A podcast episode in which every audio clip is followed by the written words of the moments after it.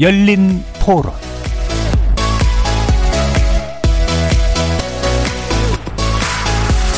안녕하십니까. KBS 열린 토론 정준희입니다.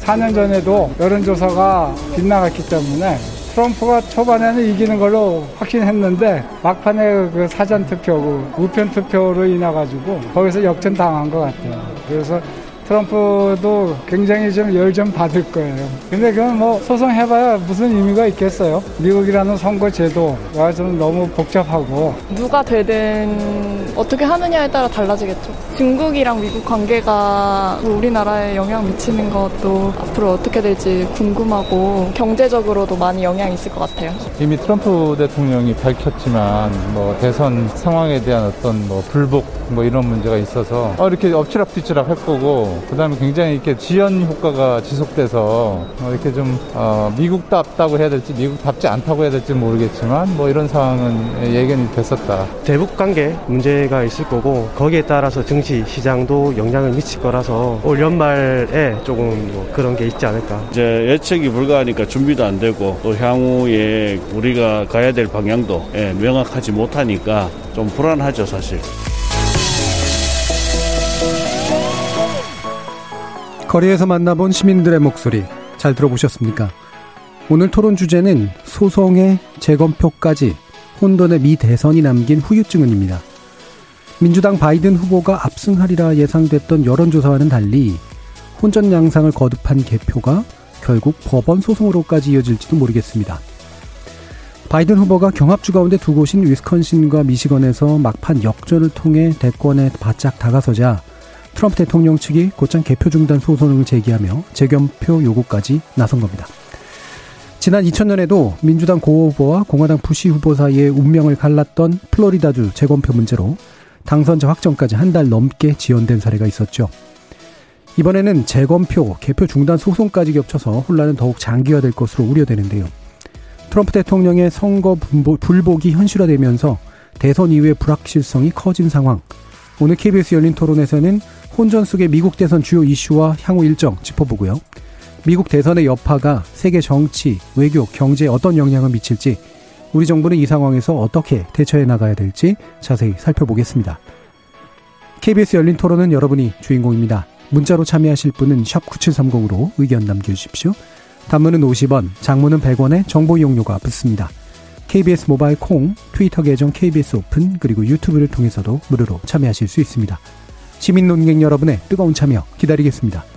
KBS 열린 토론 지금부터 출발합니다. 살아 있습니다. 토론이 살아 있습니다. 살아있는 토론, KBS 열린 토론. 토론은 라디오가 진짜입니다. 진짜 토론, KBS 열린 토론.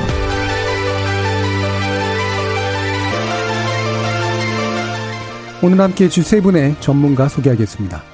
여론조사 전문가시죠. 배종찬 인사이트K 연구소장 나오셨습니다. 안녕하십니까.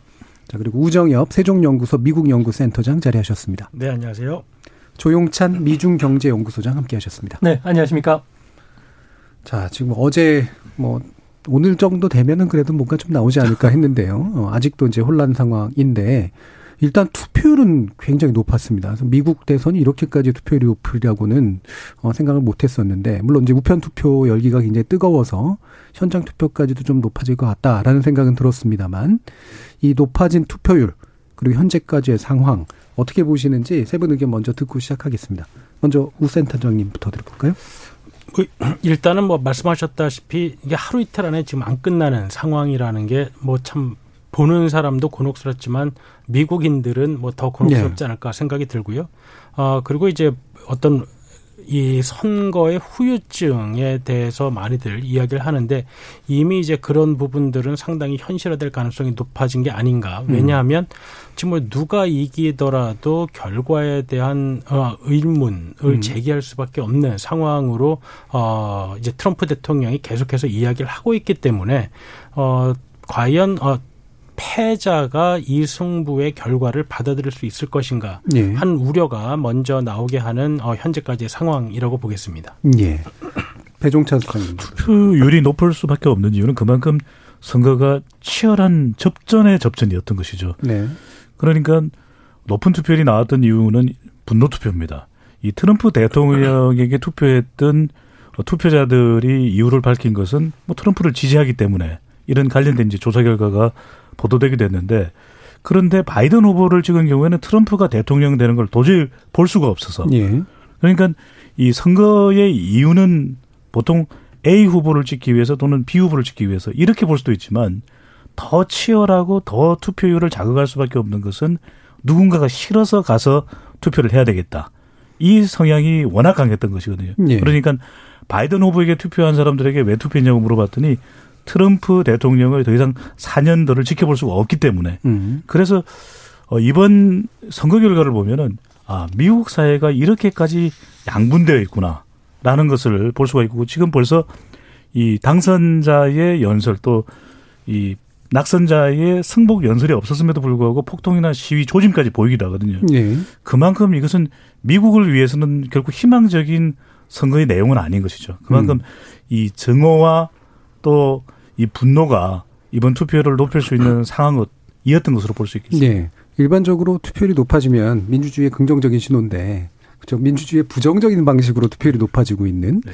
그런 상태이긴 한 것 같습니다. 조영찬 소장. 네, 이번 그 투표를 보니까 백인 여성들 같은 경우에는 지난번 대선 때는 트럼프를 한 5%포인트 정도 더 찍었는데요. 네. 이번에는 바이든의 몰표를 주면서 6%포인트가 더 높았다고 합니다. 음. 아무래도 여성들이 돌아섰죠. 그러니까 집토끼들이 도망간 이유는 미국에서는 부부가 어, 종교가 달라도 같이 살 수 있지만 지지 정당이 다르면은 이혼이 답이라는 이야기가 있는데요. 예. 어, 트럼프 정권 들어서 미국인의 10% 그리고 밀레니엄 세대 35% 그러니까 30대들 같은 경우에는 어, 결혼이나 연인 그리고 교우 관계에 어, 트럼프 정권이 들어선 다음에 악영향을 미쳤다는 보고서가 나오고 있는데요. 아무래도 여성들 같은 경우에는 뭐 친구나 가정 내 뭐 심각한 정치 대립의 신물이 느꼈고요. 또 인종 간 차별 이뿐만 아니라 아, 트럼프의 잦은 여성 비하 발언, 또 기후나 환경 문제, 또 인종 간의 정의 문제, 그리고 코로나 방역 실패로 인해서 어, 재택 근무로 인한 스트레스가 상당히 컸다고 합니다. 뭐 이뿐만 아니라 젊은 세대들이죠. 1997년 이후에 태어난 new generation 세대들 같은 경우에도 뭐 환경이나 기후, 인종 차별 문제에 상당히 관심을 드러났는데 어, 트럼프 정권이 들었으면서 이런 게 더 심해지자 환멸감을 좀 느꼈다고 합니다. 이 때문에 어, 미국 사회의 그 분단 현상은 아, 이번 선거가 끝나고 나서 치유를 해야 되는데 이게 구조적으로 모순이 계속 진행이 된다 그러면 미국 사회는 상당히 그 어려운 상황으로 빠질 가능성이 있지 않나 이렇게 보입니다. 그 예전에 심리학에서 그 정당을 바꾸는 그러니까 지지 정당을 바꾸는 게 개종만큼의 충격이 있다. 뭐 이런 음. 얘기가 있었는데 조 소장님 말씀 들어보니까 이제는 개종 이상의 충격까지 이어지고 있지 않은가 싶을 정도로 이런 정파적 또는 이제 분국화라고 불리우는 경향 확실히 이제 미국에서 굉장히 심해지고 있고 이게 또 전 세계적인 경향으로까지도 연결되는 그런 분위기이긴 합니다. 일단은 이제 어, 미국 대선 상황 현재까지 좀 살펴봐야 될 것 같은데요. 어, 우 센터장님 현재까지는 어떤 상황으로 업데이트 하실 수 있을까요? 어, 일단은 바이든 후보가 앞서가고는 있습니다. 현재까지 확보한 선거인단의 수로서는. 근데 아직까지 어, 당선에 필요한 270표를 얻지 못하고 있는 상태죠. 다만 이제 바이든 후보가 현재까지 확보한 표수가 이제 253표. 어, 경우에 따라서는 이제 애리조나주가 바이든 후보에게 이제 넘어갔다라고 판단한 어, 예. 언론사에서는 아, 애리조나에 11석을 더해서 이제 264석으로 보기도 합니다. 음. 그래서 만약에 어 특정 언론에 따라서 이제 264석으로 볼 경우 바이든 후보의 경우에는 이제 6표만 더 얻으면 270표가 되는 것이죠. 근데 이제 어 네바다주 아직 개표가 완료되지 않았는데 네바다주에서 바이든 후보가 아 아주 근소한 차이로 지금 앞서가고 있는데 네바다주에 배정되어 있는 어 선거인단 수가 6표입니다. 그래서 만약 바이든 후보가 이 네바다주에 배정되어 있는 여섯 표를 끝까지 어, 지켜낸다고 한다면 270표가 되어서 사실 다른 주의 개표는 이제 더 이상 볼 필요가 없는 상황이 되는 것이죠. 예. 근데 만약에 이제 네바다를 어, 이 치열한 접전 끝에 트럼프 대통령에게 넘겨주게 된다면 그 다음에는 이제 펜실베니아를 어, 펜실베니아에서 승리를 거두거나 음. 아니면 이제 조지아에서 지금은 열세인데 어, 조지아를 뒤집어서 이기는 방법밖에 없습니다. 근데 이제 문제는 만약에 어, 조지아, 노스캐롤라이나, 네바다 등을 다 잃고 그리고 애저- 애리조나도 다 이렇게 되면은 253석에서 펜실베니아 20석을 꼭 이겨야 되는 네. 상황이 되는 것이거든요. 근데 이제 그럴 경우에 지금 어, 트럼프 대통령이 펜실베니아 주의 선거 과정에 대해서 의문을 제기하면서 소송을 걸겠다라고 해놓은 상태이기 때문에 만약 어, 트럼프 대통령이 네바다, 애리조나, 조지아, 노스캐롤라이나 등 현재 개표가 진행 중인 모든 어, 주들을 다 이기고 펜실베니아만 남은 상태가 된다면은 어, 펜실베니아 주의 소송이 끝나고 그 주의 최종 결과가 나올 때까지 어, 이 승부의 최종 결과를 기다려야만 하는 상황이 예. 되겠습니다. 그러면 이제 네바다의 어떤 결과가 어떻게 되느냐가 일단 길이를 측정하는 데 있어서 제일 중요한 요건이고 결국에 만약에 길어지면 펜실베니아가 훨씬 더 이제 길게 만드는 그런 효과까지 갈 수 있는 그런 상태라고 판단이 되는 건데 지금 트럼프 대통령이 이제 선거 불복 혐의까지 할- 얘기할 정도로 이렇게 막 반발하고 있으면서 법적인 어떤 대응을 하고 있는 지역은 어떻게 요약되나요? 어, 지금 트럼프 대통령은 어, 거의 모든 어, 개표가 진행되는 주들에서 지금 소송을 예고하고 있습니다. 이미 어, 위스콘신 주에서는 소송은 아니지만 재검표를 요구했고 예. 어, 미시간, 펜실베니아, 조지아주 등에서는 이미 이제 이런저런 이유로 소송을 제기했습니다. 음. 아, 그렇기 때문에 어, 현재 이러한 소송들이 어, 법원에서 인용이 되어서 이제 심리 절차가 시작되는 건지 아니면 법원이 이유가 없다고 판단할지는 아직 기다려봐야 하겠지만 만약에 이 주들의 이러한 트럼프 대통령 측에서 제기한 소가 이제 받아들여질 경우에는 어, 일단은 이 소가 어떻게 대법원에서 판결이 나는지를 음. 기다려봐야 하는 상황이 될 수도 있습니다. 예. 자, 일단 뭐 현재까지 아주 많이 진척되지는 또 의외로 않고 있는 그런 상태여가지고 어 아직도 지켜봐야 되는 그런 상- 어, 것인데 그럼 다시 이제 그 여론조사 문제로 좀 돌아가 보죠. 어 아무래도 이번에 제일 화제가 높았던 건 여론조사였던 것 같아요. 어, 여론조사의 결과와 뭐 온도차가 있죠. 예. 결과가 왜 이렇게 차이가 나느냐. 또 4년 전에 악몽이 되풀이 되는 건 음. 아니냐라고 얘기를 했는데 일단 당선자는 뭐 최종 가려지지는 않았지만 그럼에도 불구하고 뭐 바이든 후보 쪽에 조금 더 무게가 실려 있다는 점은 여론조사가 적어도 이제 당선자는 예측을 한 셈으로 볼 수 있는데 예. 문제는 그럼에도 불구하고 경합주에서 대체적으로 앞선다라고 이야기를 했었고 그것이 왜 맞지 않느냐 이런 얘기를 할 수 있는데 4년 전과 같은 상황이 또 초래되지 않을까라는 질문에 대해서 여론조사 기관들이 그렇게 이야기를 했었어요. 4년 전에 이른바 샤이 트럼프를 충분히 포함하지 못했다. 그래서 이번에는 저학력 어, 백인 유권자들을 표본에 충분히 포함을 했고 그리고 부동층이 많지 않기 때문에 4년 전과는 상황이 다를 것이다. 그리고 유색 인종과 관련된 부분도 충분히 그 인구 비례만큼 할당을 잘했다라고 이야기를 했는데 사실 여론조사라는 것은 국내도 마찬가지지만 사각지대가 있는 거죠. 음. 특히 이처럼 이제 완전히 양분돼 있는 경우에는 트럼프 대통령 스스로도 선동을 했습니다. 여론조사 믿지 마라. 구걸에서는 내가 앞선다는 거 아니겠느냐. 이런 이야기를 하면서 우리 정치에서도 여론조사 믿지 마라가 또 한때 선풍처럼 일어나다가 어, 지난 4월 총선 때 정확한 이 칼 예측 때문에 그 이후에는 우리는 어, 여론조사 상당히 과학적이고 정확하다고 했는데 이런 게 있는 겁니다. 이 트럼프 지지자들이 아예 조사에 응하지 않는 것. 이거 자체가 예, 예. 또 영향을 미칠 수 있는 거죠. 왜냐하면 침묵의 나선 이론 현상이라고 해서 내가 지금 발표되는 여론조사 결과와 또 위에 있는 사람을 찍지 않았다. 그럼 여론조사가 오더라도 피하는 겁니다. 음. 아예 응하지 않죠. 그런데다가 이제 이런 것도 우리가 반영될 수가 있는 게 자꾸 여론조사 쪽에서 아, 우편 투표가 많다. 바이든이 유리하다. 그리고 경합주도 플로리다 쪽에서 앞서간다. 이런 보도가 나오니까 현장 투표에 정작 또 샤이 트럼프가 많이 나오는 겁니다. 예. 더 결집을 해서 끌어낸 이제 거죠. 플로리다가 우리가 그렇게 볼 수 있는 대표적인 음. 지역이기도 하고 또 텍사스의 경우에도 경합이라고 했지만 전통적인 공화당 텃밭이거든요. 그렇게 됐고 또 하나 우리가 어 과연 모든 여론조사가 그랬느냐? 그렇지 않은 여론조사가 됐습니다. 뭐 옆에 이제 우정혜 박사도 계시고 조영선 소장님도 계시는데 라스무센과 같은 경우에는 어 경합주에서 어 트럼프 후보가 앞서기도 한다. 또 트라팔가르 같은 여론 분석 네. 전문기관의 경우에는 아, 이번에는 트럼프 대통령이 이길 수 있다. 샤이 트럼프 아직도 다 반영이 안 됐다.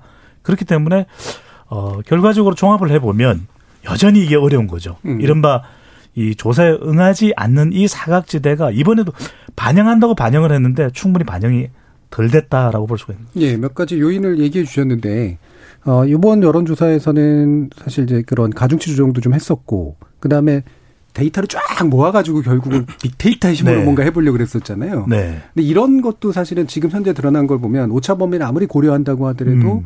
체계적으로 바이든에게 좀 더 유리한 방식으로 좀 표집이 됐거나 뭔가 같은 문제가 있는 것 같다는 생각은 들거든요. 그러니까 이 지난 2016년의 경험으로 이제 이번에 좀 개선했다고 음. 하는 게 학력에 따른 변수를 가지고 어 샘플을 이제 보정했다는 음, 것이죠. 음. 이제 가중치를 주는 건데 아마 이제 2000 하나 제가 생각할 수 있는 가설은 2016년에 출구 조사에서 나타난 비율이 있을 겁니다. 네. 뭐 이제 고학력자들은 어이 정도 비율의 어 민주당 후보를 이 정도 음. 지지하고 어 고졸 이하의 어떤 유권자층은 또 이 정도 비율로서 어, 공화당 후보를 지지하고 아마 이런 비율이 어, 2016년 출구조사에서 나왔을 거고 아마 그 비율을 최대한 이번 여론조사에 아, 반영을 해서 가중치를 주려고 했을 겁니다. 그러니까 아마 한 가지 가설은 그때 2016년보다 사회가 더 갈라졌다는 네. 것이죠. 네. 그렇다고 보면 2016년 투표를 음. 기준으로 만들었던 가중치가 이번에는 그거를 넘어서는 상황으로 음. 사회가 변해버렸기 때문에 어, 2016년 가중치가 더 이상 유효하지 않게 된 것이죠. 예. 그래서 어, 물론 이제 가중치라는 게 사실 아, 과학과 예술의 약간 중간 정도 됩니다. 왜냐하면 어, 이 전체 모집 단을 반영하는 모든 변수를 가지고 가중치를 줄 수가 없거든요. 왜냐하면 샘플은 표본 어, 모집단에 비해서 극히 적은 수만을 갖고 하기 때문에 네.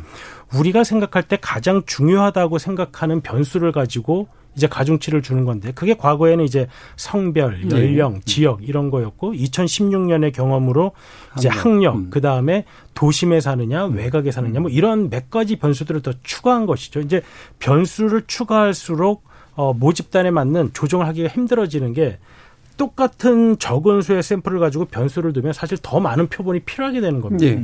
아, 그렇게 그렇죠. 되기 때문에 어, 올해에 한 음. 가지 제가 생각할 수 있는 가설은 미국이 트럼프 4년 동안 더욱더 갈라졌다. 음. 그렇기 때문에 2016년의 기준으로 만든 가중치가 아, 더 이상 유효하지 않았다. 이런 생각도 해볼 수 있겠습니다. 예. 우 박사님 말씀에 어, 조금만 더 추가를 하면은 음.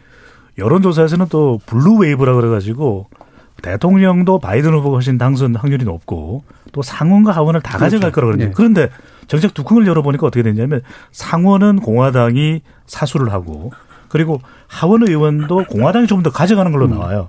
그러니까 이런 현상은 뭐냐 막판에 영향을 줬을 가능성이 굉장히 높다. 음. 4년 전에 힐러리 클린턴과 트럼프 후보가 맞붙었을 때의 투표자가 1억 3천만 명인데 이번에 1억 6천만 명이거든요. 그러니까 우편 투표도 상당히 비율이 높았지만 현장 투표도 6천만 명 가까이 나왔다라는 거예요. 그러니까 이 이야기는 지역에서 상원 이 후보와 이 하원 후보에 대해서도 공화당 지지층들은 어떻게든 좀 사수를 해야 되겠다. 음. 정작 트럼프 대통령이 당선 안 되는 한이 있더라도 그렇다면 이것까지 생각해 보면 여론조사 결과를 통해서 막판에 오히려 트럼프 지지층들이 더 결집한 현상이 아주 강하게 나타났다고도 음. 볼 수가 있는 거죠. 예. 조 소장님 말씀까지 한번 들어볼까요? 어, 저 같은 경우에도 이제 음. 거기에 그 동참을 하고 있는데요. 문제는 이번 선거에서 가장 핵심 지역이라고 할 수 있는 애리조나 같은 경우, 그 다음에 러스트벨트 같은 경우, 그 다음에 그 네바다 같은 경우에는 주요 산업들이 관광 산업들입니다. 예. 어, 코로나로 인해서 상당히 피해를 봤고요. 이전까지는 아무래도 어, 여론조사는 어, 현재 그 조금 우위긴 하지만 트럼프가 우위였는데 실제 막상 뚜껑을 열다 보니까 그 핵심 지역에서 이탈이 시작이 됐다는 거죠. 그래서 이번에 트럼프가 가장 큰 타격을 받았는데 이제 앞으로 이제 그 펜실베니아 같은 경우에도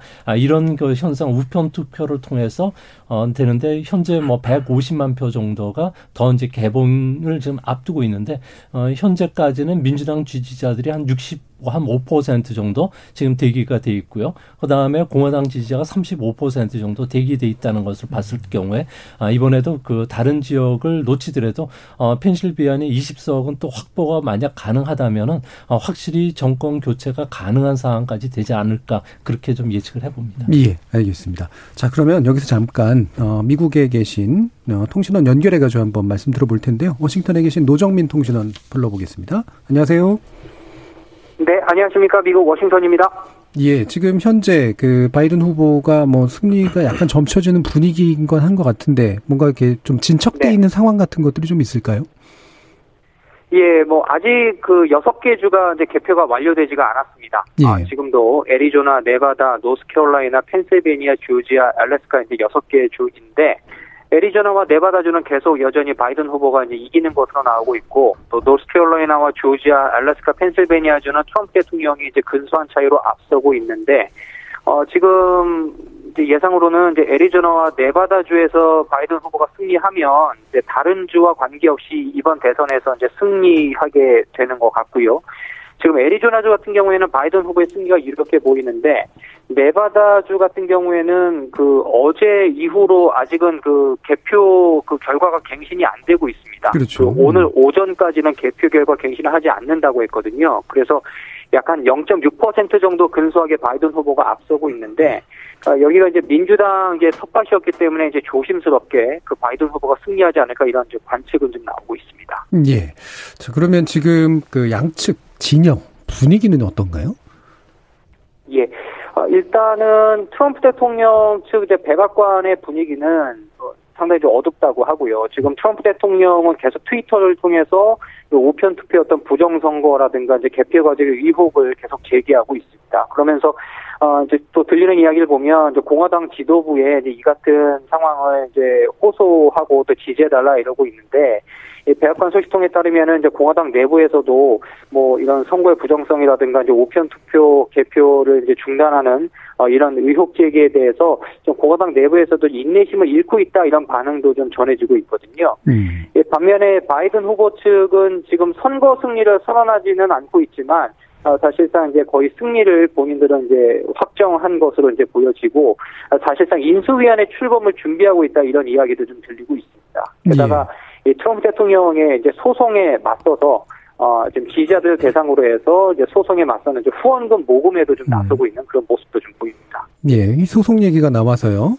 어, 소송 네. 대충 짐작이 가시는지는 모르겠는데 물론 법원의 판단이 있겠습니다만 어떤 식의 이제 절차들이 이제 예. 남아 있, 있습니까? 예, 지금 그 소송을 제기한 주가 일단 조지아주하고 미시건주하고 펜실베니아주 세 곳에서 일단 소송을 제기했고요. 뭐 애리조나와 네바다주에서도 뭐 법적 그 조치를 검토 중이다 이런 이야기까지 들렸는데 일단 이제 투표 관련 소송은 이제 해당 지역 지방 법원에서 이제 1심과 2심 그 거친 뒤에 거기서 연방 대법원으로 이제 가는 그 과정을 좀 거치거든요.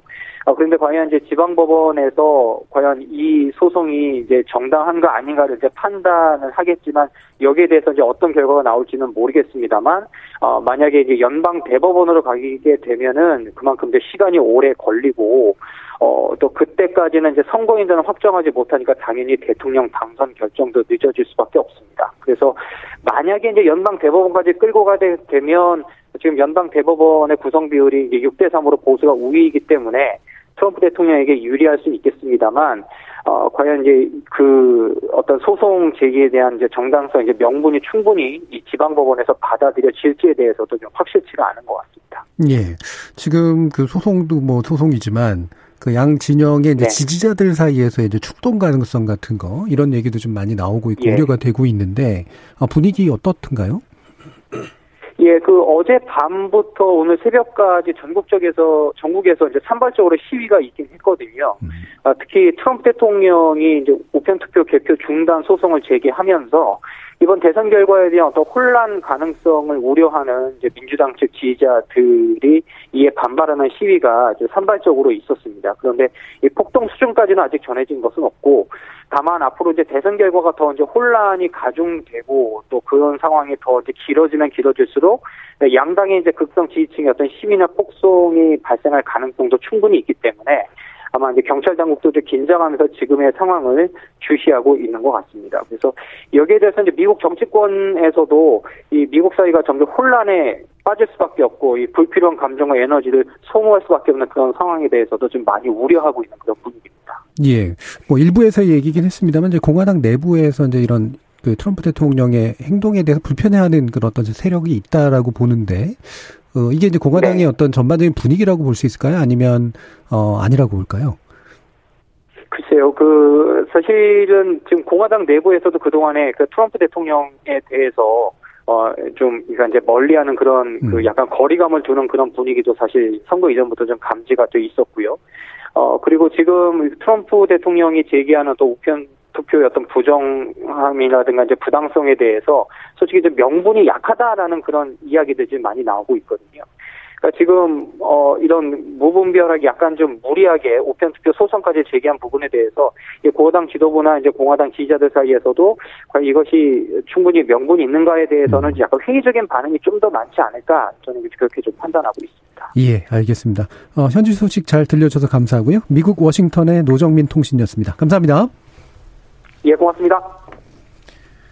예, 미국 현지 이야기 또좀 들어봤는데요. 어, 지금 이제 소송 얘기, 그 다음에 지지자들 분위기 얘기가 좀 나와서, 어, 뭐 이 부분은 좀 더 한번, 그, 여기 패널 선생님들과 하고 얘기를 좀 나눠보고 싶은데, 어, 지금 이제 2000년하고는 다른 확실히 이제 분위기입니다. 2000년에는 충분히 억울해야 할 만한 것들이 좀 있었잖아요. 전체 투표에서의 차이에도 불구하고. 근데 뭐 지난번에 이제 2016년도 역시 마찬가지였는데 그때 이제 민주당이 보여준 어떤 반응하고 이제 공화당의 반응 확실히 다르다라고 하는 건 공화당의 문제일까요? 트럼프 개인의 문제일까요?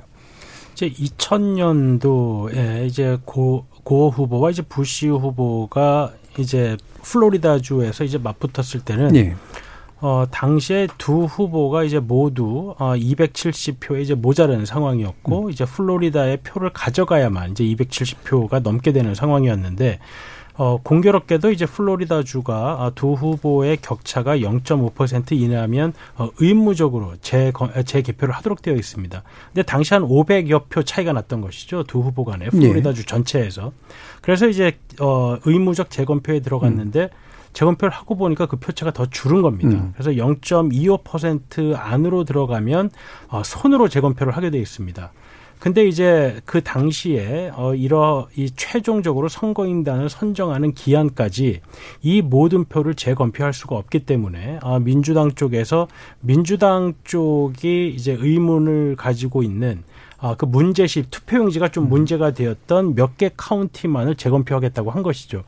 근데 이제 이제 플로리다 주 법원에서는 이제 그러한 것을 인정을 하고 이제 시작을 했는데 그때 이제 제임스 베이커 전 국무장관을 위시한 어, 부시의 변호사들이 이제 나타나게 됩니다. 이제 네. 나타나서 어, 이러한 조치가 아, 플로리다 주 유권자들의 투표지를 평등하게 다루라고 하는 음, 그런 헌법적 정신에 위반, 위배된다 라는 연방 대법원의 판결을 이끌어내는 것이죠. 음. 그래서 그 개표가 중단이 되게 됩니다. 그래서 사실 그 개표가 끝까지 갔으면 정말 고 후보가 이겼는지 음. 아니면 뭐 개표를 해봤더니 뭐 여전히 부시 후보가 이겼는지 알 수는 없습니다.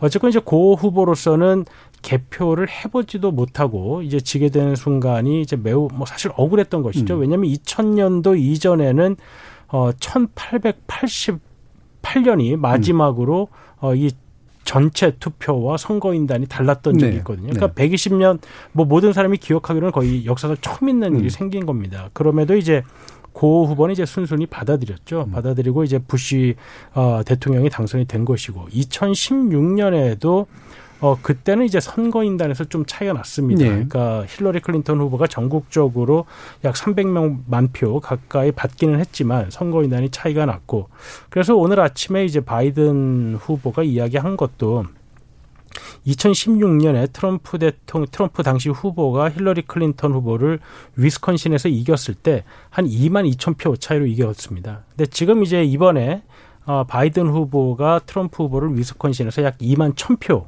이겼던 것이죠.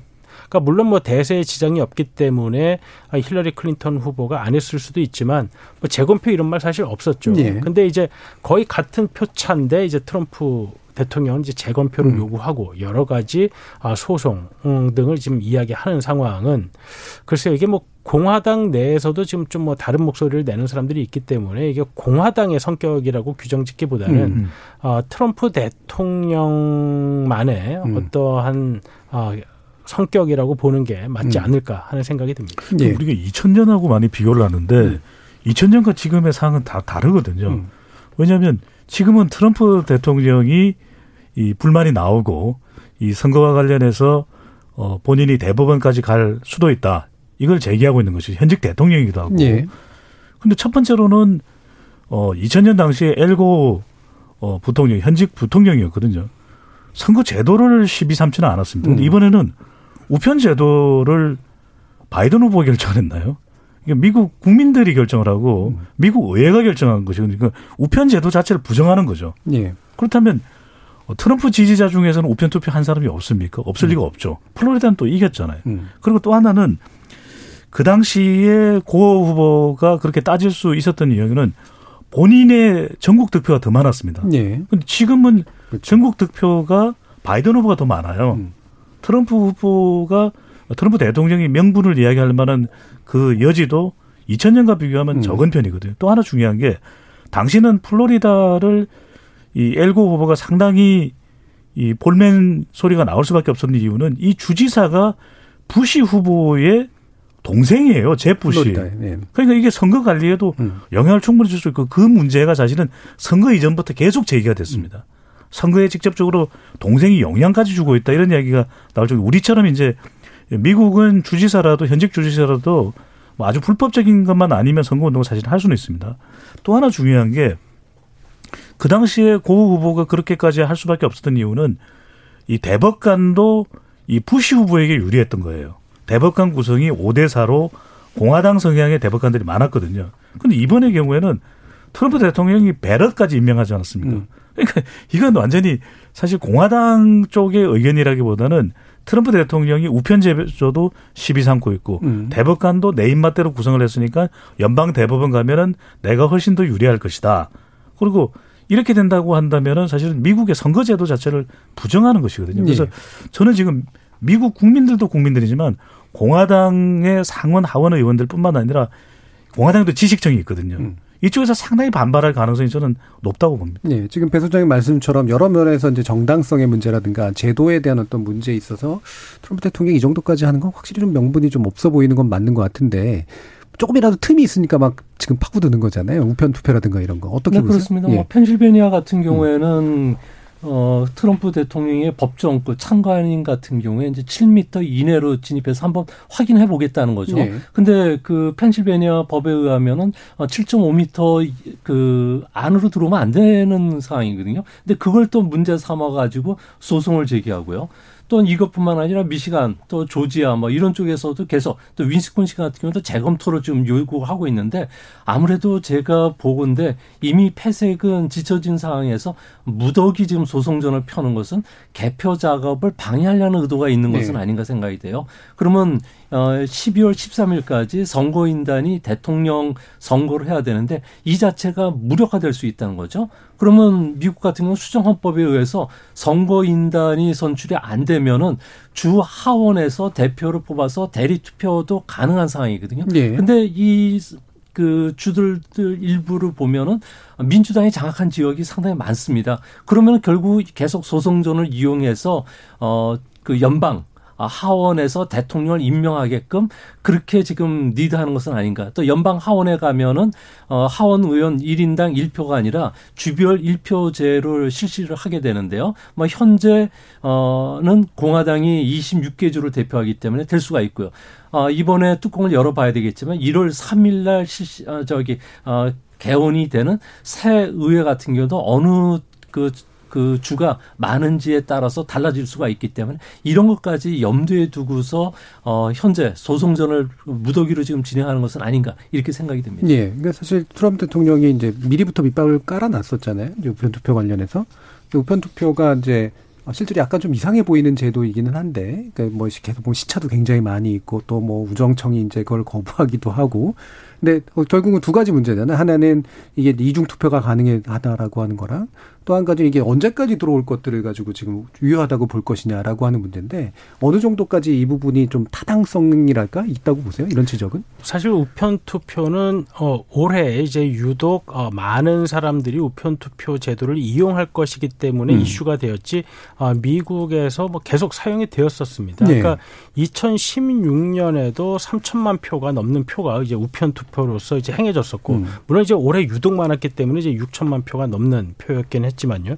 뭐 하와이 같은 주들은 계속해서 이제 그러니까 거기는 현장에 가서 투표하는 게 없습니다. 음. 하와이는 그냥 우편 투표로만 행하는 것이고요.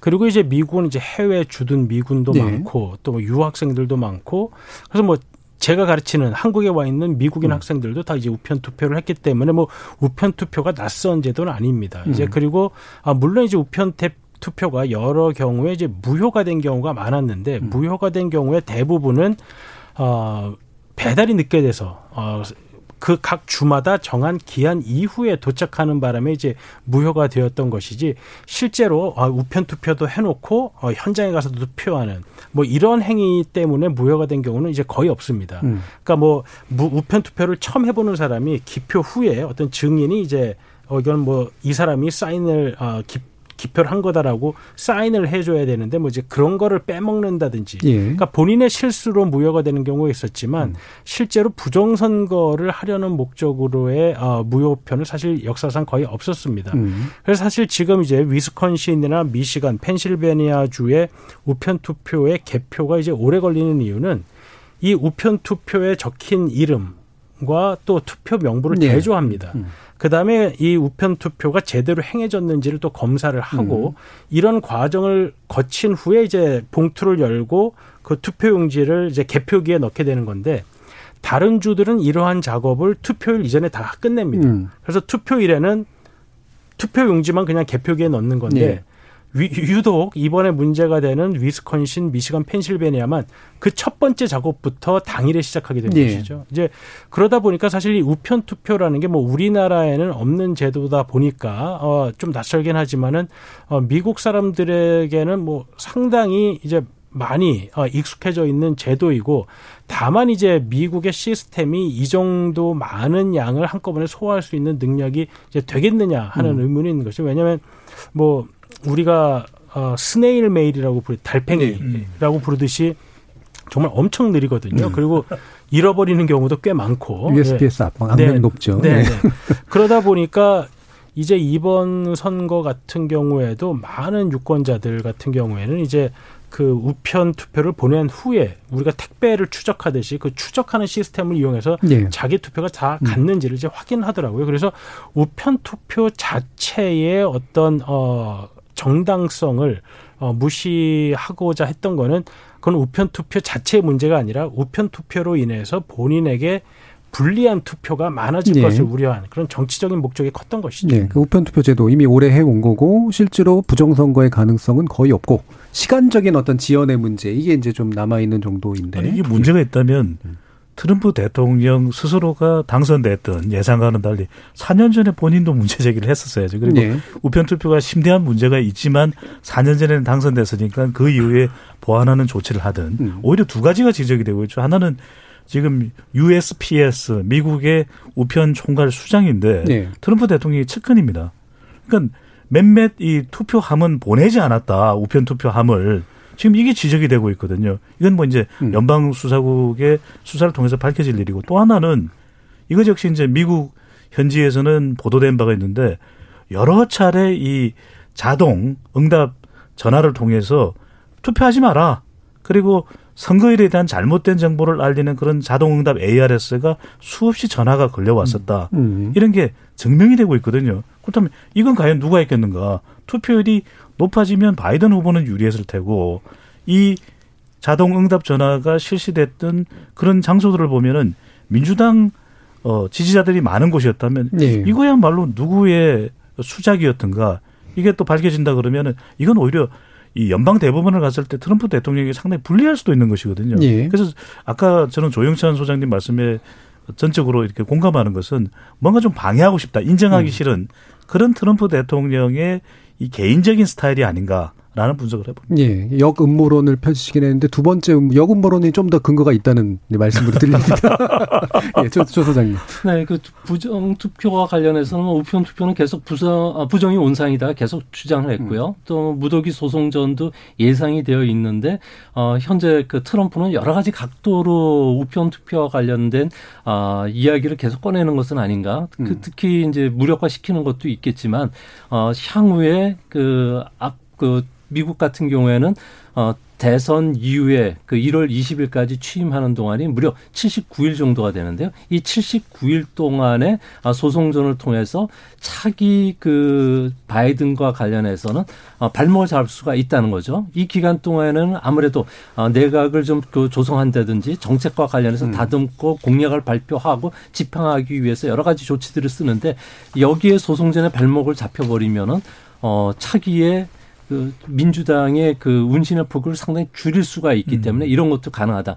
특히 현재 어 트럼프 같은 경우에는 부시 가문을 이제 뛰어넘어서 어 트럼프 왕국을 어 공화당 안에 심어놨고요. 또 이거와 관련해서 자기 지지자들한테 분명히 맥스에지를 정한하는 것도 있고 그리고 자기 퇴임 이후에도 어 이 정도의 내가 힘을 갖고 있다는 것을 민주당이 보여주면서 자신의 그 한때 다시 돌아올 세무 사찰이라든지 예. 여러 가지 압력도 네. 무마 시킬 수가 있기 때문에 어, 트럼프 입장에서는 어, 결코 이 카드를 어, 버릴 필요는 없고 계속 쓰면서 현재 그 전국을 주도권을 자기가 가져가겠다는 여러 가지 복합 카드를 쓰는 것은 아닌가 그렇게 의심이 음. 됩니다.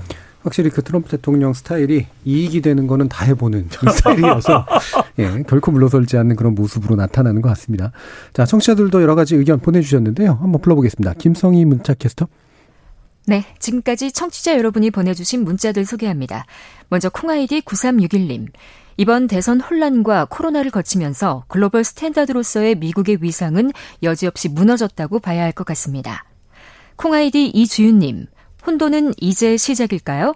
아니면 트럼프 대통령이 결자 해지 용단을 내릴까요? 트럼프의 대응이 궁금해집니다.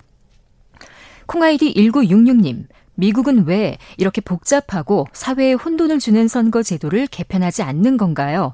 우리나라 같았으면 수십 번은 바꿨을 것 같은데 말이죠. 유튜브 청취자 성동님, 민주주의의 성지라 불렸던 미국의 부끄러운 민낯을 확인한 선거였습니다. 이어서 유튜브 청취자 원희님, 민주주의 국가의 주권은 국민에게 있습니다. 선거 결과에 깨끗이 승복하는 자세가 필요한 이유입니다. 부디 폭동, 방화, 총기 사고 등이 발생해 국민을 분열시키고 불행하게 하는 일은 없길 바랍니다. 콩아이디 9887님, 표 차이가 너무 없어서 트럼프가 승복하기 어려워 보입니다.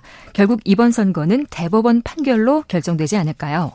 유튜브 청취자 이창섭님, 미국 대법원이 미국 사회의 분열을 지속적으로 키우진 않을 듯 합니다. 빠르면 다음 주, 길게는 한 달이면 바이든의 승리로 마무리되지 않을까요? 다만 미국 내의 분열적 현상은 적어도 몇 년간은 지속될 것 같습니다. 콩아이디 이응 비읍 이응님. 미국 대통령이 누가 되든지 종전 선언하고 북미 관계와 남북 관계 개선에 방해 않고 협조하길 바랄 뿐입니다. 끝으로 콩아이디 오윤재님께서 반 트럼프로 폭증한 투표율은 미국의 상처를 치유하고자 하는 민심의 증폭을 보여주는 것이라고 봅니다. 라고 보내주셨습니다. 네, 이 시간은 영상으로도 생중계하고 있습니다. 유튜브에 들어가셔서 KBS 일라디오 또는 KBS 열린 토론을 검색하시면 지금 바로 토론하는 모습 보실 수 있습니다. 방송을 듣고 계신 여러분이 시민 농객입니다. 계속해서 청취자 여러분의 날카로운 시선과 의견 보내주세요. 지금까지 문자캐스터 김성희였습니다. 토론이 세상을 바꿀 수는 없습니다. 하지만 토론 없이 바꿀 수 있는 세상은 어디에도 없습니다.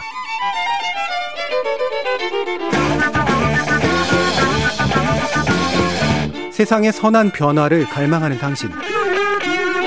정답이 아니라 질문의 힘을 믿는 당신. 우리 KBS 열린 토론에서 만납시다.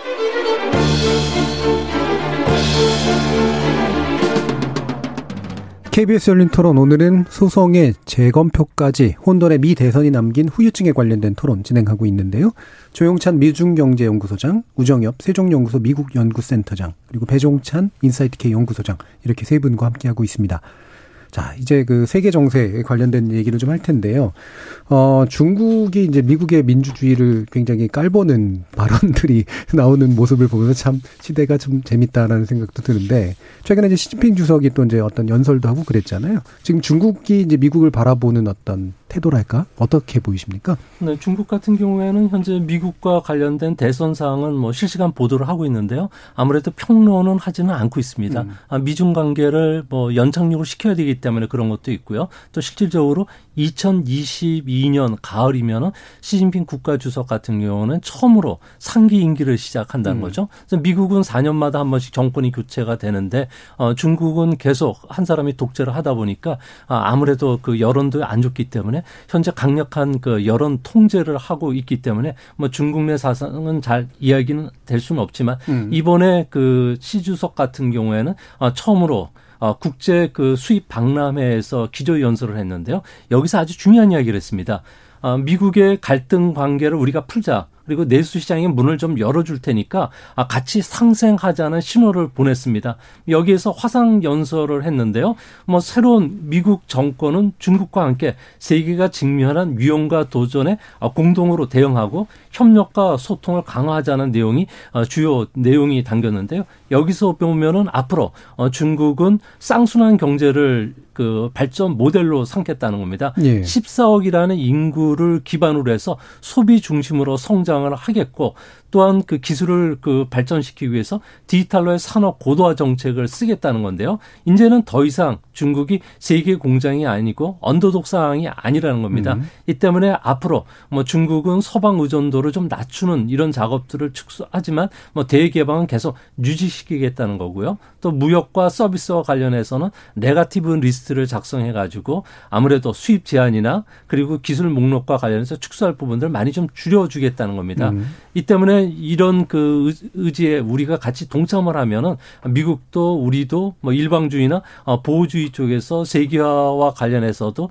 어, 같이 일을 할 수가 있고 국제 질서나 아 국제 규범을 파괴하지 않도록 우리가 좀 노력하면은 뭐 글로벌 어 경제 거버넌스 체계를 우리가 만들 수 있지 않느냐고 먼저 공은 넘겼는데요. 미국 입장에서는 이거를 받아들이긴 상당히 어려울 것으로 보여집니다. 네. 제가 이렇게 보는 근거는 아무래도 ICT 혁명과 함께 globalization 2.0 버전 시대에 들어갔는데요.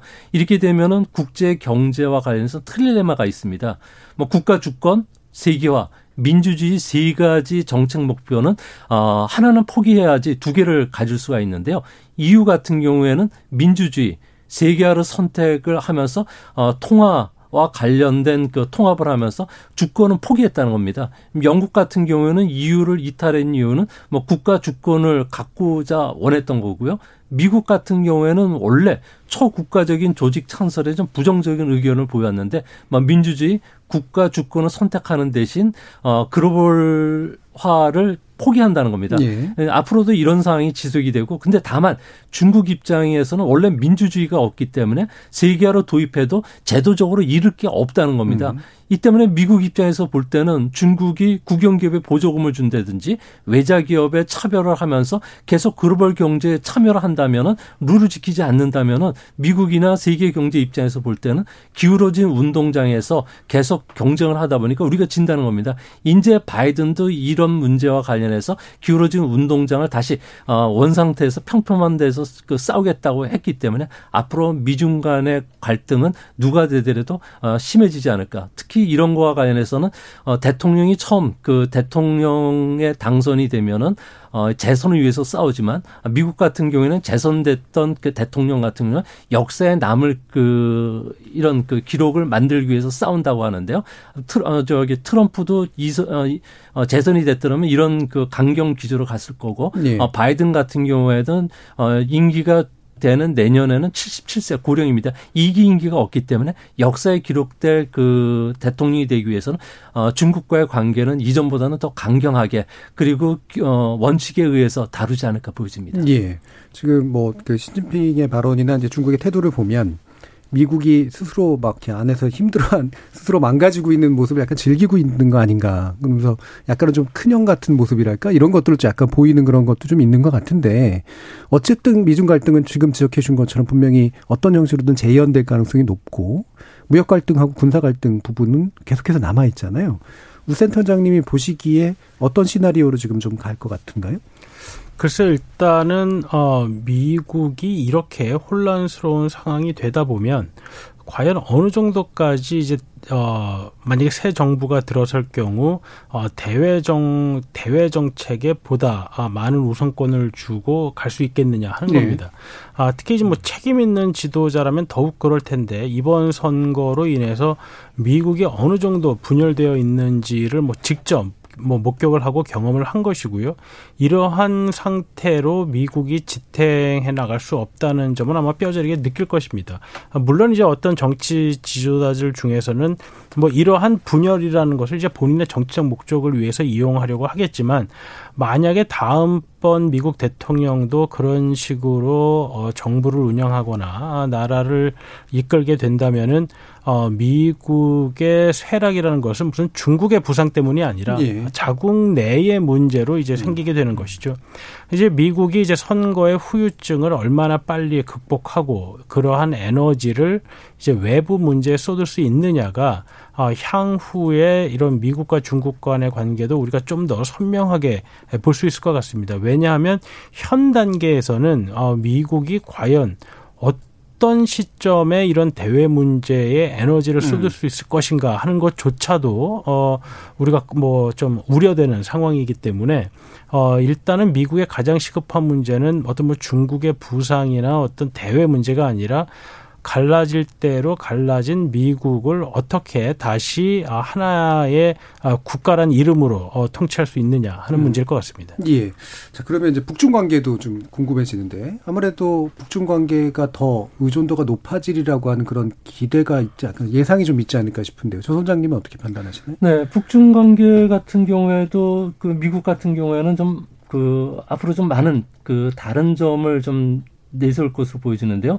어, 가장 바이든 같은 경우에는 미국의 영광 재현, 그리고 민주주의, 어, 국제주의, 또 세계 지도자로의 그 자리를 되찾을 것이라고 이야기를 했는데 문제는 세계는 4년 전 세계가 아니라는 겁니다. 음. 뭐 트럼프에 의해서 국제 질서가 파괴됐고요. 또 동맹국과의 관계도 법과 질서가 좀 붕괴된 상황이고요. 또 미중 간에는 무한 경쟁에 들어갔는데 고령인 대통령이 세계화라든지 자유나 민주주의를 부활을 호소해도 세계가 원상태로 들어올 수 있느냐는 문제는 좀 의문시 되고요. 또 파워가 미국 같은 경우는 상당히 약해졌습니다. 이제 앞으로 바이든 대통령 같은 경우는 미국과의 동맹, 미국이 동맹국과의 좀 의존해서 새로운 방위 노력은 하겠지만 뭐 중국이나 러시아, 이란도 가만히 있는 그 권위주의 국가가 아니고 또 국가 팽창을 계속 도모하기 때문에 미국 같은 경우에는 패권을 지키기에는 상당히 어렵다는 점에선 앞으로 미국이 당면한 여러 가지 문제, 또 대북 문제, 그리고 어, 대중국 문제와 관련해서는 상당히 좀 힘든 사항이 지속이 되지 않을까 보여집니다. 예. 배정찬 선생님. 전 세계가 미국을 어떻게 보느냐는 분명히 지난 뭐 십수년간 달라지기 시작했죠. 음. 초강대국 미국에서 이제 전 세계적인 영향력 또 문화 지배력에서 점점점 미국의 이 영향력 비율은 떨어지고 있는 것이거든요. 근데 이번 대통령 선거가 있기 전에 전 세계적으로 바이든이 됐으면 좋겠냐 또는 트럼프가 됐으면 좋겠냐 이런 이 글로벌 설문조사였었습니다. 근데 우리나라의 경우에는 4년 전에는 힐러리 클린턴이었고 음. 이번에는 바이든이었죠. 그래서 미국에 있는 어떤 우리 교민분들은 이런 얘기를 합니다. 한국이 왜 그렇게 바이든에게 우호적이냐. 음. 오히려 미국에 있는 한국 교민분들이 볼 때는 한국에 더 이익을 줄 수 있는 사람은 이 트럼프 대통령인데 이런 이야기도 합니다. 그래서 이제 우리도 남북 관계만 생각하면 트럼프 대통령이 더 나을 수도 있다 이렇게 이야기하는데 전 세계가 왜 이렇게 생각을 했을까? 그만큼 이 트럼프 대통령에 대한 비호감이 상당히 높아진 것이거든요. 음. 그래서 바이든 후보를 이야기를 해보면 이제 당선 가능성이 높아졌기 때문에 이제 우리가 확정할 수는 없지만 그럼에도 불구하고 바이든 후보가 이제 내년 초에 1월도 이제 이 당선인 신분으로 다보스 포럼을 갈 수가 있거든요. 음. 지금도 기억나는 게 2016년에 당선된 이 트럼프 당선인이 1월에 다보스에 가서 난 보호무역 할 건데 이렇게 이야기하면서 유럽과의 관계가 완전히 갑분싸 갑자기 분위기 싸해지거든요. 예. 그러니까 다자주의를 이야기하고 있는 바이든 후보가 다보스 포럼에 가게 된다면 1월 다보스 포럼에서 스위스에서 나는 다자무로 무유, 다자주의로 돌아옵니다. 이젠 유럽과의 관계를 개선하겠습니다. 이 이야기를 하는 것도 상당히 저는 이 미국의 외교 또 이 동맹 관계가 상당히 또 달라질 수가 있는 겁니다. 그리고 아니 자유무역이 좋은 거 아닙니까? 그러니까 시진핑 주석하고 훨씬 더 협력적 관계가 만들어질 수도 있겠다. 음. 왜냐하면 미국의 이익이 우선이긴 하지만 그럼에도 불구하고 바이든 후보가 대통령이 된다면 트럼프 대통령과는 다른 길을 가려고 할 가능성이 상당히 높거든요. 특히 유럽과의 관계에서 또 중국과의 관계에서 그렇다면 우리가 생각했던 것보다는 오히려 미국의 위상이 조금 회복되고 또 중국과의 관계 또 유럽과의 관계 또 회복되는 그런 것도 기대를 해볼 수 있을 예. 것으로 보입니다. 우리로서는 이제 또 북한이 어떨까 또 궁금해지는데 예를 들면 이란 같은 경우는 뭐 누가 되든 되게 적대적으로 할 것 같은 그런 메시지를 냈는데 반미니까요. 예. 지금 이제 북한 같은 경우에는 상대적으로 이제 트럼프하고의 기존 친분을 좀 계속해서 좀 살리려고 하려고 하지 않았을까 싶은데 지금은 어떤 입장일까 궁금해지거든요. 어떻습니까? 글쎄 북한은 음. 앞으로 뭐 이 두 정권의 차이가 사실 거의 이제 없어졌습니다. 음. 왜냐하면 2018년 싱가폴 때와 2019년 하노이 때까지만 음. 하더라도 이제 트럼프를 상대로 어 본인들에게 유리한 어떤 협상을 좀 할 수 있을 거란 기대가 있었고 아 그래서 이제 하노이까지 갔는데 거기서 어떤 기준이 이제 생겨버린 것이죠. 음. 이제 영변 이상과 어 일부 제재 완화. 이제 뭐 미국은 그것보다 나은 한 아니면 이제 받기가 힘들어진 구조가 되어버렸습니다. 근데 이제 북한은 그렇게까지는 가고 싶은 마음이 지금 없는 상황인 거죠. 그러니까 트럼프 대통령이 그런 기준을 하노이 때 만들어버렸기 때문에 민주당 정부도 어, 북한과 합의를 할 때 사실 그거보다 안 좋아 보이는 안을 북한과 합의할 수 없는 상황이 되어버린 겁니다. 그럼 이제 북한 입장에서는 누가 되건 일단 기준이 지금 세워져 버린 예. 상황이기 때문에 아마 큰 차이가 없다고 느낄 수도 있는 것이고요. 그래서 오히려 고민은 이렇게 가다가는 오바마 정부 때와 같이 어, 북미 간에 전혀 아무것도 음. 이제 이루어지지 않는 상황이 지속이 되겠다.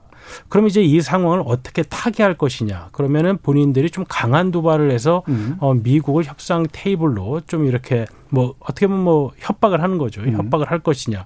아니면 이제 정말 다른 생각을 가져야 되는 것이냐. 음. 아니면 미국이 바뀔 때까지 언제가 될지 모르지만 버틸 것이냐. 뭐 이런 것들을 고민을 해야 되는 상황이 될 것 같습니다. 사실 2019년 말에 이제 북한이 크리스마스 선물을 이야기하다가 예. 아 결국은 크리스마스 선물이 없이 음. 이제 김정은의 신년사도 없이 지나갔죠. 음. 아마 그때부터 아마 북한은 이런 고민을 했을 겁니다. 음. 얼마나 센 크리스마스 선물을 보내야 미국이 어, 협상하자고 할 것인가.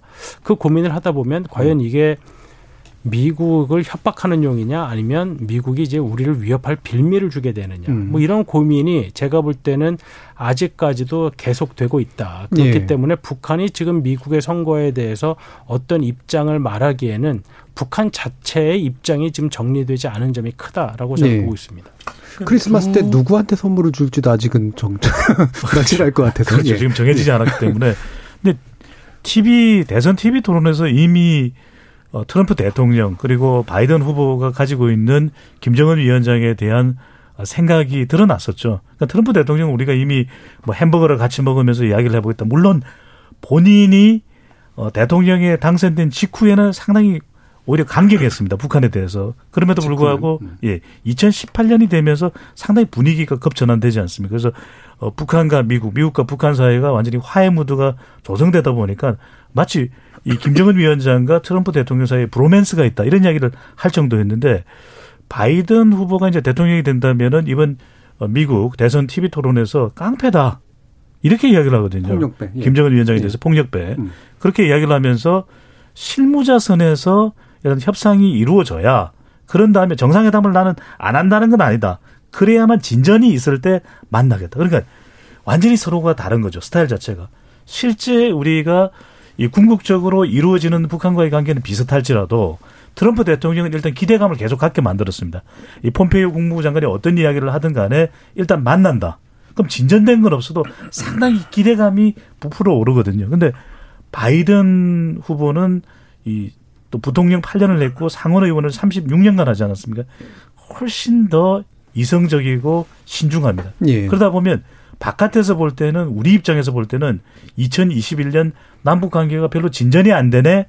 아, 바이든 대통령이 되는 것이 남북 관계는 안 좋았나 이런 생각을 할 정도로 두 사람의 스타일은 완전히 다른 거죠. 예.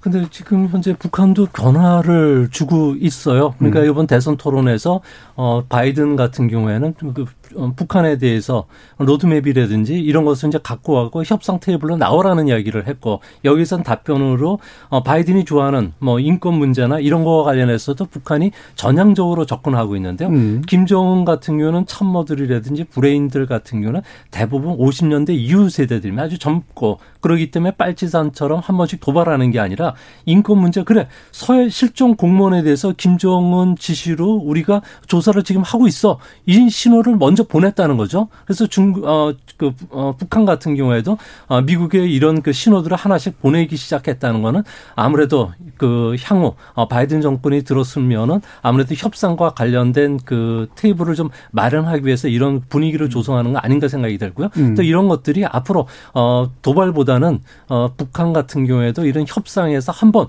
딜을 주고 받아야 되기 때문에 이런 쪽으로 나가지 않을까 생각이 됩니다. 예. 지금 강경화 장관 같은 경우 우리는 둘 다 채널이 열려 있다. 이런 얘기를 좀 했잖아요. 어, 우리 정부로서도 뭔가 다양한 시나리오를 마련하고 북중 관계, 미중 관계, 그다음에 일본과의 관계까지도 염두에 두면서 나름대로 이제 행보들을 몇 가지를 좀 정해놨을 것 같은데 대충 그려지는 상이 좀 있으세요, 부사장님? 글쎄요, 아직까지 음. 미국의 어, 대통령 선거의 승자가 최종적으로 결정이 안 됐기 음. 때문에 지금 어떠한 접촉을 하기에는 뭐 섣부른 상황이라고 네. 생각이 됩니다. 아, 뭐 승자가 이제 정해졌다는 가정하에 그리고 이제 이제 대통령이 바뀔 거라는 이제 가정하에 본다면 어 여전히 트럼프 대통령이 내년 1월 19일까지는 이제 대통령이기 때문에 음. 뭐 사실 그 사이에 뭐 어떤 일이 있을 될지는 사실 잘 모르겠습니다. 왜냐하면 트럼프 대통령이 어, 어떤 지시를 한다고 하더라도 그게 뭐 두 달 동안 수행될 만한 어, 규모의 일은 뭐 사실 어렵기 때문에 뭐 그렇다고 하더라도 어, 두 국가 사이에 어떤 지켜야 될 뭐 그런 부분이 있기 때문에 바이든 후보가 뭐 당선이 되고 뭐 인수위가 꾸려지면은 뭐뭐 뭐 어느 정도 선에서 저희가 접촉을 할 수는 있겠지만 네. 어, 뭐 지금 강경화 장관이 뭐 다음 주에 뭐 미국을 간다고 알려져 있는데 음. 뭐 다음 주에 가서 뭐 바이든 후보 측을 접촉한다거나 아마 뭐 이런 일은 없을 것 같습니다. 만약에 접촉을 하더라도 뭐 이제 비공개로 할 거다 뭐, 뭐 이런 얘기까지는 좀 있던데. 네. 예. 그러니까 이제 미국을 바라보는 우리 국민들의 인식, 주로 이제 뭐 여론조사로도 담아낼 수 있지만 빅데이터 상으로 보면 트럼프 대통령은 말 그대로 톱 다운 방식 아니겠습니까? 음. 그러다 보니까 우리가 북한과의 관계를 생각할 때도 트럼프 대통령과의 만남을 이 트럼프 문재인 대통령과 트럼프 대통령과의 정상회담을 통해서 북한 의제를 다룬다든지 아니면 주로 만나는 사람들이 미국의 이 주요 정치인들이었죠. 이게 주요 장관, 음. 폼페이오 장관. 그러니까 미국 위주였다면 이제는 바이든 후보가 대통령이 된다면 어떤 이야기가 나오냐면 이걸 빅데이터로 봤을 때 북한과의 관계에서 유엔은 잘 등장하지 않습니다. 근데 음. 인권 문제도 그렇고 지금 이 바이든 후보가 부통령 시절에도 이 북한의 전략적 인내를 하는 내용들을 들여다보면은 유엔의 제재와 이렇게 공조하는 현상들을 볼 수가 있거든요. 네. 그렇다면 우리 국민들이 바라볼 때 그동안에는 아 트럼프 대통령 주도의 김정은 위원장과의 만남 또는 문재인 대통령 중재자로서의 역할을 통해서 판문점에서의 만남이었지만 이제는 유엔과의 관계도 바이든 후보가 이제 대통령이 된다면 전제할 때 유엔과의 관계도 아주 긴밀하게 할 필요가 있는 것이거든요. 그렇다면 우리의 외교 라인도 그렇고 통일 안보 라인도 유엔과의 관계를 어떻게 유대할 것인가. 그러니까 트럼프 대통령과 달리 바이든 후보가 대통령이 되는 순간에는 미국도 중요하지만 유엔이라고 하는 다른 한쪽도 우리가 잘 관리를 해야 될 필요가 분명히 있어 보입니다. 네. 뭐 여기에서 조금 제가 덧붙일 내용 중에 하나가 어 바이든의 그 외교 참모 중에 그 수전 라이스 전 유엔 대사도 네. 있고요. 존 케리 전 국무장관이 있는데 음, 강경화 장관이 수전 라이스 전 어, 유엔 대사하고는 어느 정도 안면이 음. 있습니다. 그래서 이번에 간다면은 어, 충분히 만날 수 있고 바이든과의 아, 미팅은 사실상 상당히 힘들지 않을까 음. 보여지고요. 또 그런 측면에서 보면은 외보 외교 안보 라인 간의 물밑 대화들은 계속 진행이 될 수 있다. 있다는 점에서 국민들이 그렇게 너무 우려하지 않으셔도 되지 않을까 생각이 듭니다. 예. 음, 그러면 지금 시공 너머로 님이 바이든도 기본적으로 종전 선언에 동의하지 않나요 하면서 이제 그런 차원에서 우리 정부에게도 뭔가 어, 길이 없지 않을 것 같다라는 그런 이제 의견을 주셨는데 어, 어떻게 생각하세요? 우세터님은? 글쎄요, 지금 미국 정부가 외교적으로 어, 할 일, 특히 바이든 정부로 바뀌게 되면 어, 트럼프 정부에서 그러니까 뒤집어놨던 그러니까 오바마 때 했던 것들을 많이 뒤집어놨거든요. 음. 뭐 이란과의 협의라든지 어 파리 기후 협의 협약이라든지 어 여러 가지를 뒤집어 놨기 때문에 아마 그러한 일들에 대한 입장을 정하는데 아마 많은 시간이 음. 아, 가게 될 것 같습니다. 뭐 종전선언 같은 부분은 뭐 우리에게는 어 큰 부분일 수 있지만 미국 정부가 새로 들어선 상황에서는 어 종전선언과 같은 아 문제는 우선순위가. 어, 우선순위가 많이 밀리게 될 수밖에 없는 상황인 것이죠. 예.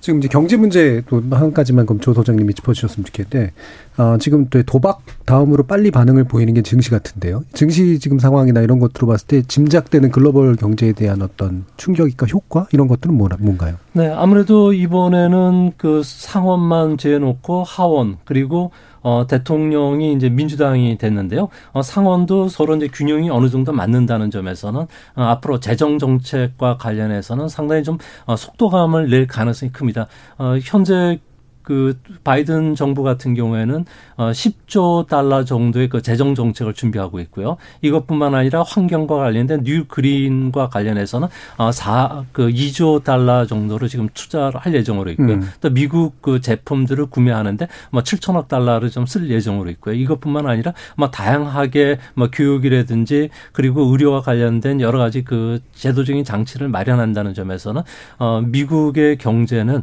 어 정권이 바뀌고 내년 도서부터는 다시 어, 빠르게 회복이 되겠지만 네. 워낙 코로나에 대한 충격이 컸기 때문에 어 코로나 이전으로 회복하기 위해서는 2022년 정도가 될 가능성이 큽니다. 아, 다만 불확실성이 해소됐다는 점 그리고 앞으로 어 경기 부양을 해서 대규모 재정 정책을 쓴다는 음. 것은 어 그 그 금리 부담이 있으니까 예. 연준으로 하여금 마이너스 금리 정책까지도 도입이 음. 가능하다는 점에서는 어 유동성에 의해서 미국 증시가 움직일 가능성이 크다. 그러면은 뭐 결론적으로 해서 주가는 먼저 선 반영을 하기 때문에 이번에는 산타 넬리도 기대할 음. 수 있지 않나 이렇게 생각이 됩니다. 예. 아무래도 증시가 이제 그런 식으로 좀 좋은 반응들이 나오게 될 것으로 좀 짐작이 되고 실제로 눈에 보이는 것도 그런 것 같은데요. 좀 더 지켜보겠습니다. 그러면 이제 마무리 하시는 차원에서 한 30초 정도씩 미국 대선 보시면서 우리 뭘 생각해야 될까에 대해서 의견 한번 주시죠. 배성찬 선생님부터. 미국 대선을 보면서 점점 이제는 자국의 이익이 강화되는 걸 볼 수 있거든요. 트럼프 대통령이 4년 전에 당선될 수 있었던 것도 미국 우선주의고 바이든 후보가 대통령이 된다고 하더라도 미국 주권자, 유권자들의 이해관계를 무시 못할 겁니다. 그렇다면 우리가 그동안에는 아, 대통령의 성향이 어때, 스타일이 어때, 이건 많이 분석을 했는데 미국 국민들의 인식은 어떨까, 여론은 어떨까, 이게 우리가 미국과의 관계, 또 앞으로 미국과, 아, 우리와 또 중국과의 관계를 생각한다면 이 중국의 국민, 또 미국의 국민들의 여론을 항상 좀 파악하는 음. 그런 노력을 할 필요가 있어 보입니다. 예. 조 소장님. 네, 지금 가장 중요한 것은 뭐 미국 같은 경우는 내부적으로 남북 전쟁 이후에 그 분단 현상이 아주 고조가 되고 있기 때문에 뭐 대통령이 누가 되든지 간에 선거 후에 뭐 화해라든지 단합을 호소할 수밖에 없고요. 또 코로나로 인한 그 격차 확대 또 사회 이동의 정체로 인해서 사회 이동이 지금 아예 막혀 있는 상태고요. 그러다 보니까 아메리칸 드림도 없어지고 어, 조건의 평등도 없어지다 보니까 이런 것들이 아무래도 시민 의식이 악화되는 상황이 됐는데 이런 것을 어, 복구하기 위해서 미국이 이제 앞으로 노력하는데 이런 분열 그리고 인종 간의 그 불평등 또 형사 사법 제도 같은 경우 또 경찰의 폭력 문제와 관련돼서 어, 개혁을 하기 네. 위해서는 미국이 또 상당한 시간이 걸려야 될 가능성이 크지 않나 보여집니다. 예. 우센터장님. 어, 저는 뭐 미국과 우리나라 모두 어, 자기와 의견이 다른 사람에 네. 대한 인식이 어, 너무도 각박해졌다라는 생각이 드는데요. 과거에는 어, 이런 선거 같은 게 어떻게 보면 축구 경기 같았죠. 뭐 게임 끝나면 서로 같이 밥 먹고 술 먹고 하는 건데 지금은 전쟁 같아서 한쪽이 죽어야만 끝나는 상황처럼 이제 인식이 되거든요. 그러니까 뭐 우리도 뭐 그런 게 보이지만 어, 2000년도에 미국 선거 때 보여줬던 그런 성숙한 민주주의가 지금 전혀 보이지 않는다는 점에서 뭐 우리나라는 아니지만 어, 보면서 기분이 내내 좀 안 좋은 그런 상황이었습니다. 알겠습니다. 자, 오늘 토론 이것으로 마무리하겠습니다. 오늘 함께 해 주신 세 분 모두 수고하셨습니다. 감사합니다. 네, 감사합니다. 고맙습니다. 저는 내일 저녁 7시 20분에 다시 인사드리겠습니다. 지금까지 KBS 열린 토론 정준이었습니다.